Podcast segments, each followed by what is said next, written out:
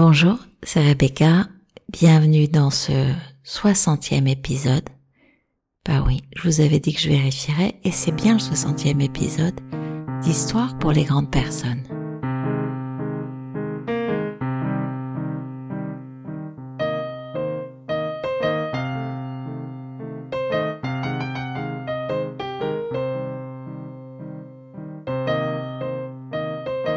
L'enfer, c'est pas d'échouer, c'est de pas tout faire pour essayer. Je vous la refais, elle est assez puissante. L'enfer, c'est pas d'échouer, c'est de pas tout faire pour essayer. Et j'ai emprunté cette phrase à une chanson de Ben Mazué de Grand Corps Malade qui s'appelle On a pris le temps. C'est un peu ce que j'ai fait en partant quelque temps au Vietnam. Et je croyais que j'étais partie pour réfléchir. En fait, je me suis aperçue que j'étais partie pour cesser de réfléchir. C'est ce que je vais vous proposer de faire dans l'histoire que je vous partage. C'est une histoire d'Emmanuel Piquet qui pratique le 180 et la systémique, mais on y revient après. Alors, c'est une jeune femme qui vient en consultation, voir une thérapeute qui est à la fois thérapeute et coach. Et elle lui explique je suis ingénieure et directrice d'une unité autonome dans l'urbanisme depuis cinq ans. Elle a l'air épuisée. L'organigramme finalement est assez simple. J'ai deux collègues qui ne sont pas ingénieurs, mais qui ont exactement le même poste que moi. Ils ont plus d'ancienneté et sont plus experts techniquement.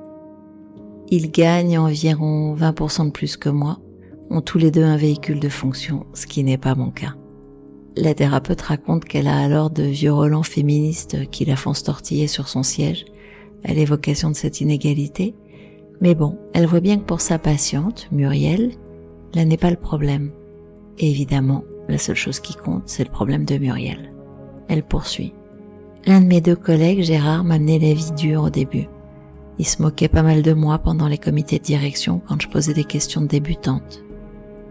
Très macho, il ricanait quand je ne comprenais pas en montrant mes cheveux, blonds donc, et si je montrais mon agacement, il me demandait si j'avais mes règles.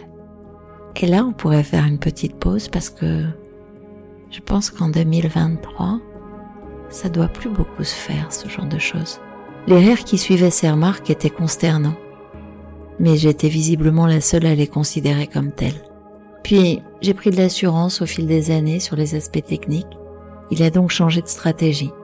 Nous gérons tous une dizaine de projets chacun et nous en présentons l'avancement tous les 15 jours en réunion. Visiblement, Gérard prend un malin plaisir à sélectionner les projets qui veulent me piquer, à les étudier de fond en comble et à me poser des questions pièges pendant la revue de projet. Comme ça, je perds contenance, je me mets à bafouiller, je perds les pédales et mes réponses ne sont plus assez précises. En général, là, le DG fronce les sourcils d'un air inquiet et Gérard dit je veux bien décharger Muriel si ce projet est trop compliqué. Elle me soulagera sur des choses plus basiques. Souvent, je proteste. Mais à chaque fois, le directeur général me dit que c'est l'intérêt général qui prévaut et que il me sent mal à l'aise sur le dossier. Et puis, il confie le projet à Gérard, qui en retour me refile les projets ingrats qu'il n'a pas envie de faire. Ah bon? C'est comme ça à chaque réunion de projet? demande la thérapeute à Muriel. Ah, une sur deux environ. J'en dors plus, je surprépare mes dossiers stratégiques, mais j'y arrive pas. Il y a toujours un point que je n'ai pas suffisamment préparé. Et là, la thérapeute de poursuivre. Oui, en plus, comme vous êtes épuisé par cet acharnement et stressé au moment d'entrer dans l'arène, vous devez évidemment être moins performante, moins aiguisée, c'est logique. J'ai même peur que le simple fait de surpréparer la nuit qui précède la réunion soit assez contre-productif.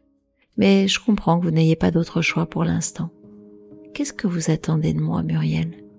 Il y a une semaine, lors de la dernière réunion de projet, alors qu'un énième projet m'était enlevé dans les mêmes circonstances que d'habitude, je me suis levée, je me suis mise à vociférer des horreurs sur le fait que ça ne pouvait plus durer ainsi, que c'était tous des décérébrés, que je ne les supportais plus. Après le silence de mort qui a suivi ma crise d'hystérie, Gérard a dit « Je disais ça pour euh, t'aider, Muriel.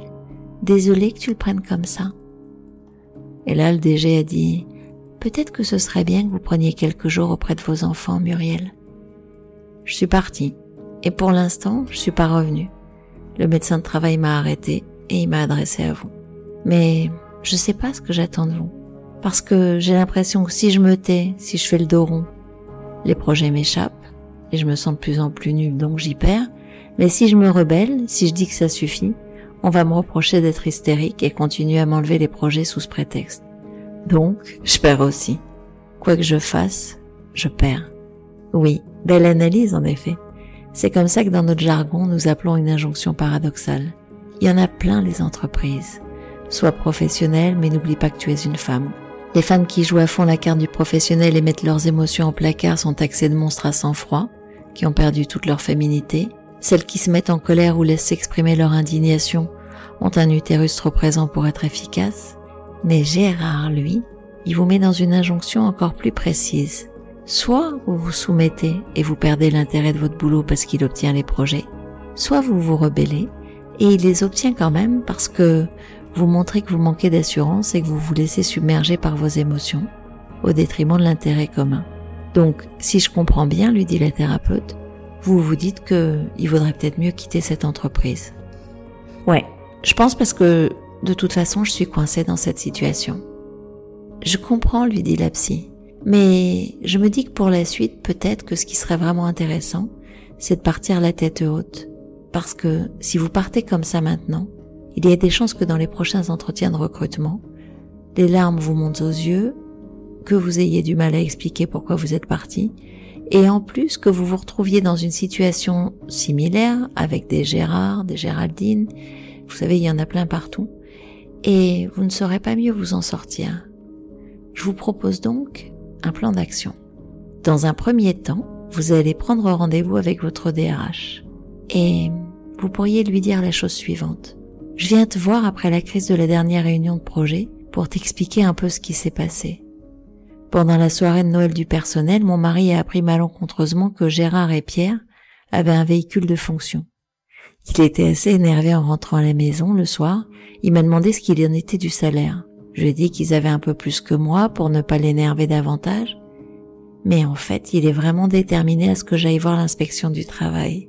Ding, premier mot qui fait peur au DRH, pour que justice soit faite, comme il dit. Moi, tu me connais, je veux pas mettre l'entreprise en difficulté, mais je suis comme tiraillée, et puis ça m'épuise. J'arrive vraiment pas à le calmer. Il est même allé voir un avocat spécialisé en droit social, ding, deuxième mot, qui lui a dit qu'un conseil de prud'homme, et ding, un troisième mot, s'était gagné d'avance. Une fois que la DRH aura réagi, poursuit la psy, on s'occupera de Gérard. La semaine suivante, la DRH convoque Muriel et lui dit d'un air un peu désolé, j'ai pu t'obtenir 10% d'augmentation de salaire. Oui, je sais, cela ne réduit l'écart que de moitié. Mais ton mari va être content, je t'ai obtenu un véhicule deux gammes au-dessus de celle des deux autres. Dans un deuxième temps, la psy invite Muriel à aller dans le bureau de Gérard et lui dire la chose suivante. Salut Gérard, ne te lève pas, j'en ai pour deux minutes. Je voulais d'abord te remercier, puis te demander quelque chose. Mille merci. Mille merci parce que si tu ne m'avais pas consciencieusement savonné la planche depuis tous ces mois, je ne pense pas que j'aurais obtenu tout ça. Une magnifique augmentation de salaire et la voiture. T'as vu la classe? Donc merci, merci beaucoup. S'il te plaît, si tu pouvais continuer comme ça, ce serait vraiment chouette parce que j'ai vraiment l'impression que plus tu t'acharnes et meilleur c'est pour ma carrière. Merci Gérard. Un instant, Muriel resta sidérée et elle dit à la vous êtes en train de m'expliquer que je dois remercier cet enfoiré? Précisément parce que, en le faisant, vous le mettez dans une injonction paradoxale à son tour. Soit il obéit et continue à vous torpiller en réunion, mais vous reprenez le contrôle de la relation. Ce qui serait idéal à la prochaine réunion de projet, c'est que vous commenciez votre présentation en disant Gérard va sûrement me poser des questions horribles pour me mettre à l'épreuve et je l'en remercie. C'est vraiment formateur. Comme ça, vous montrerez en effet que c'est vous qui avez le contrôle faudra vraiment le remercier chaleureusement s'il le fait, en public de préférence.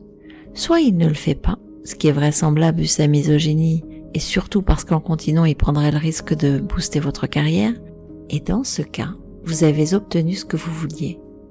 Quoi qu'il en soit, je préfère que vous quittiez l'entreprise avec une hausse de salaire et un Gérard à qui vous dites ce qu'il doit faire, plutôt que dans la situation dans laquelle vous vous trouvez. Quand Muriel est allé voir Gérard dans son bureau, il s'est levé, il s'est rassis, et puis il s'est levé à nouveau, et n'a rien dit. Et vous savez quoi? Elle n'a pas quitté l'entreprise. Voilà l'idée, et c'est une invitation joyeuse, c'est de faire votre propre diag. Finalement, sur tel ou tel souci, quelle a été ma tentative de régulation? Quelle est celle que je suis toujours en train de mettre en place? Et qui finalement ne règle pas le symptôme, ne règle pas les impacts, mais au contraire l'aggrave, me fait monter dans les tours. C'est-à-dire que plutôt que d'être toujours en train de refaire plus de la même chose, de réessayer les tentatives de régulation qu'on a mises en place, ben d'imaginer que finalement on pourrait faire autrement, on pourrait aller travailler à un autre endroit.